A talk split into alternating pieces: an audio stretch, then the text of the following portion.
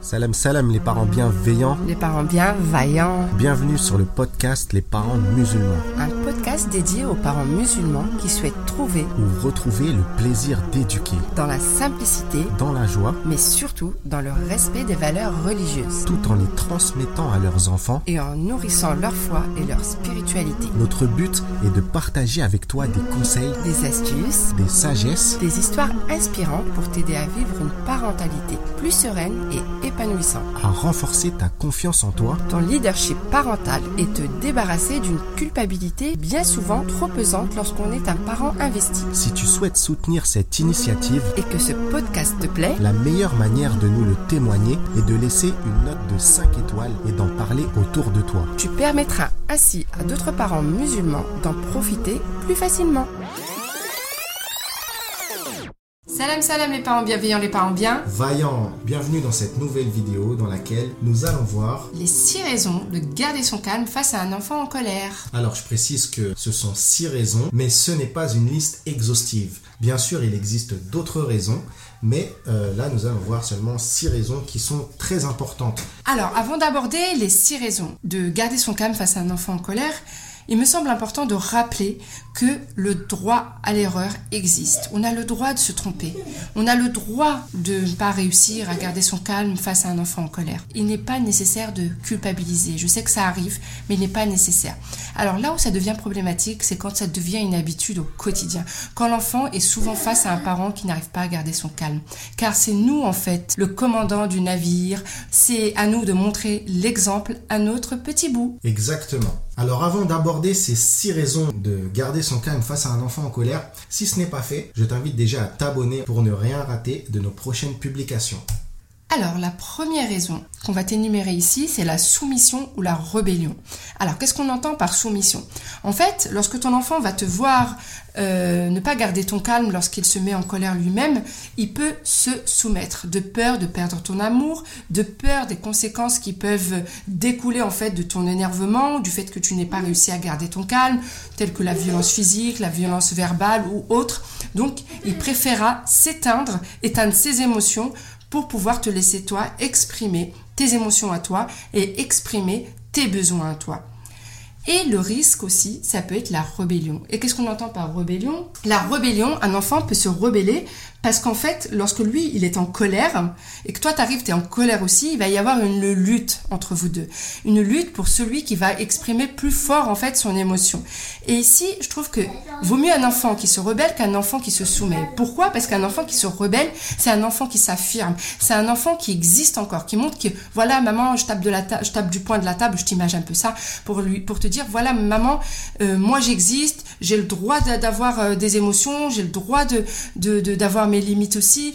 Et je trouve ça euh, mieux que de se soumettre. Je trouve ça formidable dans le sens où c'est toujours mieux que de s'éteindre, de ne plus exister en fait.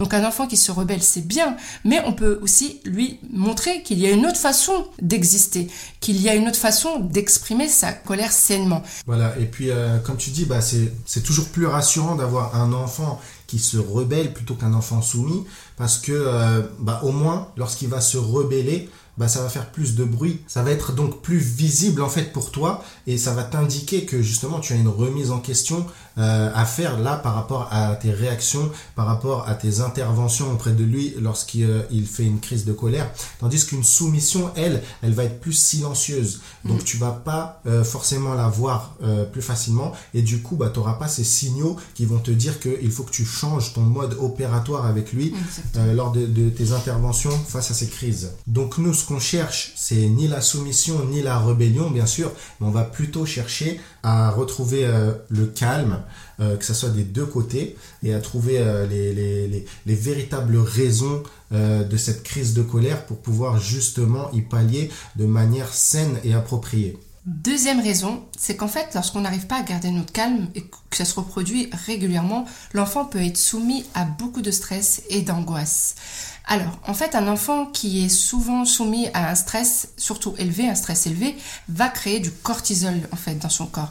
Et le cortisol en quantité élevée a un impact négatif sur le plan cérébral. Ça va venir détruire ses neurones et donc il pourra avoir des difficultés dans ses apprentissages dans tous les domaines. Et ça peut créer également des angoisses ou de l'anxiété parce que l'enfant, à force de vivre ce genre de scène, de voir son parent s'énerver sur lui, son parent ne pas réussir à garder son calme, eh bien l'enfant il va anticiper pour plus tard lors de ses relations ce genre d'attitude. Et donc ça peut déjà commencer à l'angoisser, il peut anticiper en fait euh, les relations avec les autres. Il peut se dire ah si je fais ça, ah si je dis ça, la personne elle peut me crier dessus, la personne elle peut me faire du mal. Donc de par peur en fait de de subir ce genre d'acte, il va s'éloigner des autres. Et donc, il y aura un problème au niveau euh, relationnel, au niveau social. Il peut avoir de l'angoisse ou de l'anxiété sociale. Il peut même avoir de l'anxiété anticipatoire. Exactement. Alors, la troisième raison pour laquelle il faut absolument garder son calme face à son enfant lorsqu'il est en colère, eh bien, c'est que ça peut développer chez lui un sentiment d'insécurité. Le fait de faire face à son parent qui est censé en fait être son repère, son pilier, sa bulle de, sécurité, eh bien chez qui en fait il va pouvoir euh, bah, s'accrocher, de voir ce parent-là qui s'énerve, qui crie, en fait, qui lui fait peur, euh, eh ben il va pas se sentir en sécurité en fait. Le fait de voir ce parent en fait qui va être violent avec lui. Euh, quand je parle de violence, je parle non, seulement des violences euh, physiques, mais je parle aussi des violences verbales, des violences psychologiques, de la violence dans le regard, dans le ton, dans les gestes. Et du coup, bah, ça va créer chez lui ce sentiment d'insécurité parce qu'il aura peur. Il aura peur tout simplement de devoir subir les conséquences en fait de, ce, ce parent qui est en face de lui et qui n'arrive pas en fait à contenir ses propres émotions. Et ça peut créer également de l'insécurité affective aussi. C'est-à-dire que il va se dire ben voilà moi en fait euh, lorsque j'ai une crise de colère ben en fait on ne m'aime pas ou la peur de perdre tout simplement l'amour que, que tu as pour lui en fait il peut se dire ben à mon avis, euh, euh, moi je suis quelqu'un de méchant, je me mets toujours en colère, je mérite que euh, on m'aime pas, je suis nul. Voilà, en fait, ça peut créer vraiment un sentiment d'insécurité au niveau affectif et c'est pas rien. Il peut pas se construire sereinement et sainement pour la suite. Alors la quatrième raison pour laquelle il faut que tu gardes ton calme le plus possible lorsque ton enfant se met en colère, eh bien c'est parce que ça entache votre relation.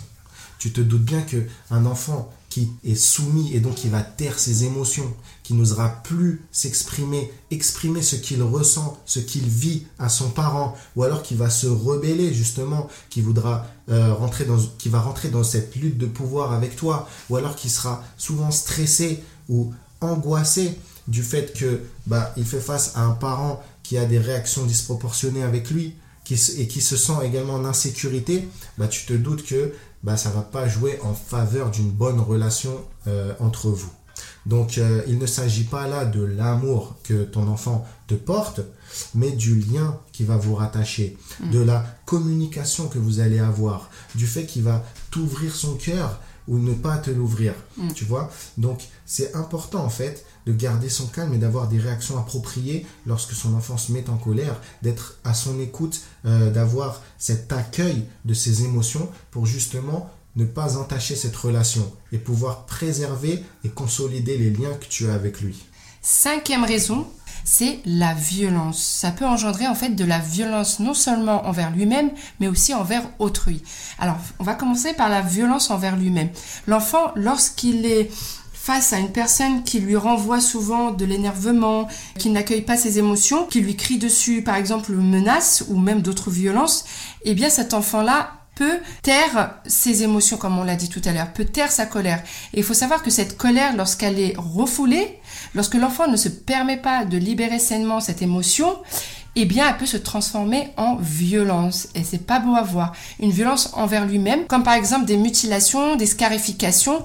Et en fait, l'enfant, tout ce qu'il n'a pas dit avec sa bouche, tout ce qu'il n'a pas dit verbalement, il peut le dire avec son corps, en fait. Il peut se retourner cette violence envers lui-même en fait. Tellement il a un mal-être profond qu'il n'arrive pas à le, faire sortir autrement que par de la violence envers lui-même. Voilà, du fait qu'il est euh, intégré en fait qu'il il, n'est pas légitime légitime pour exprimer ses émotions, que ses émotions ne sont pas accueillies, alors il ne se sent plus exister parce qu'il faut rappeler que nous sommes des êtres d'émotion, nous vivons par nos émotions. Et donc pour se sentir exister, il y a des enfants qui passent justement à cette violence physique envers eux-mêmes. Mais il y a aussi cette violence psychologique dont il faut parler, c'est lorsque l'enfant va être violent avec lui. Euh, par les petites pensées, les petites voix. Pensées, par les petites voix, lorsqu'il aura une perception de lui-même aussi qui sera euh, dégradante, euh, humiliante, rabaissante. Il va se sentir illégitime d'exprimer ses émotions, illégitime d'être qui il est, bah, il va se dire je suis nul, je ne mérite pas d'être aimé. Il peut se dire aussi à cause de moi, mes parents s'énervent, je rends malheureux les autres, mm. je leur crée que des problèmes. Et même à l'âge de l'adolescence, en fait, ça peut continuer. Voilà. Et il y a ensuite eh bien, la violence envers les autres. Du fait qu'il euh, vit dans un environnement où euh, les réactions sont violentes, eh bien, ça devient un langage qui est légitime. Mm à utiliser. Lorsqu'il va faire face justement à des situations avec d'autres enfants ou avec d'autres personnes où euh, il ne sera pas en accord, où il y aura une confrontation, et eh bien là, il pourra utiliser le langage de la violence parce que c'est un langage qu'il aura appris justement mm. à utiliser dans sa maison ça serait quelque chose qu'il aura acquis en fait et qui est quelque chose en fait c'est comme un langage comme la langue maternelle ben, pour lui ça devient euh, voilà, pour, pour euh, obtenir ce que j'ai envie, ou quand je vois quelqu'un s'énerver, ou quelqu'un qui exprime tout simplement une émotion saine, enfin une émotion sainement, pardon, eh bien moi je vais me retourner contre lui parce que c'est pas normal, parce que c'est comme ça qu'il l'a appris en fait. Mm. Il va reproduire ce que tu fais toi aujourd'hui.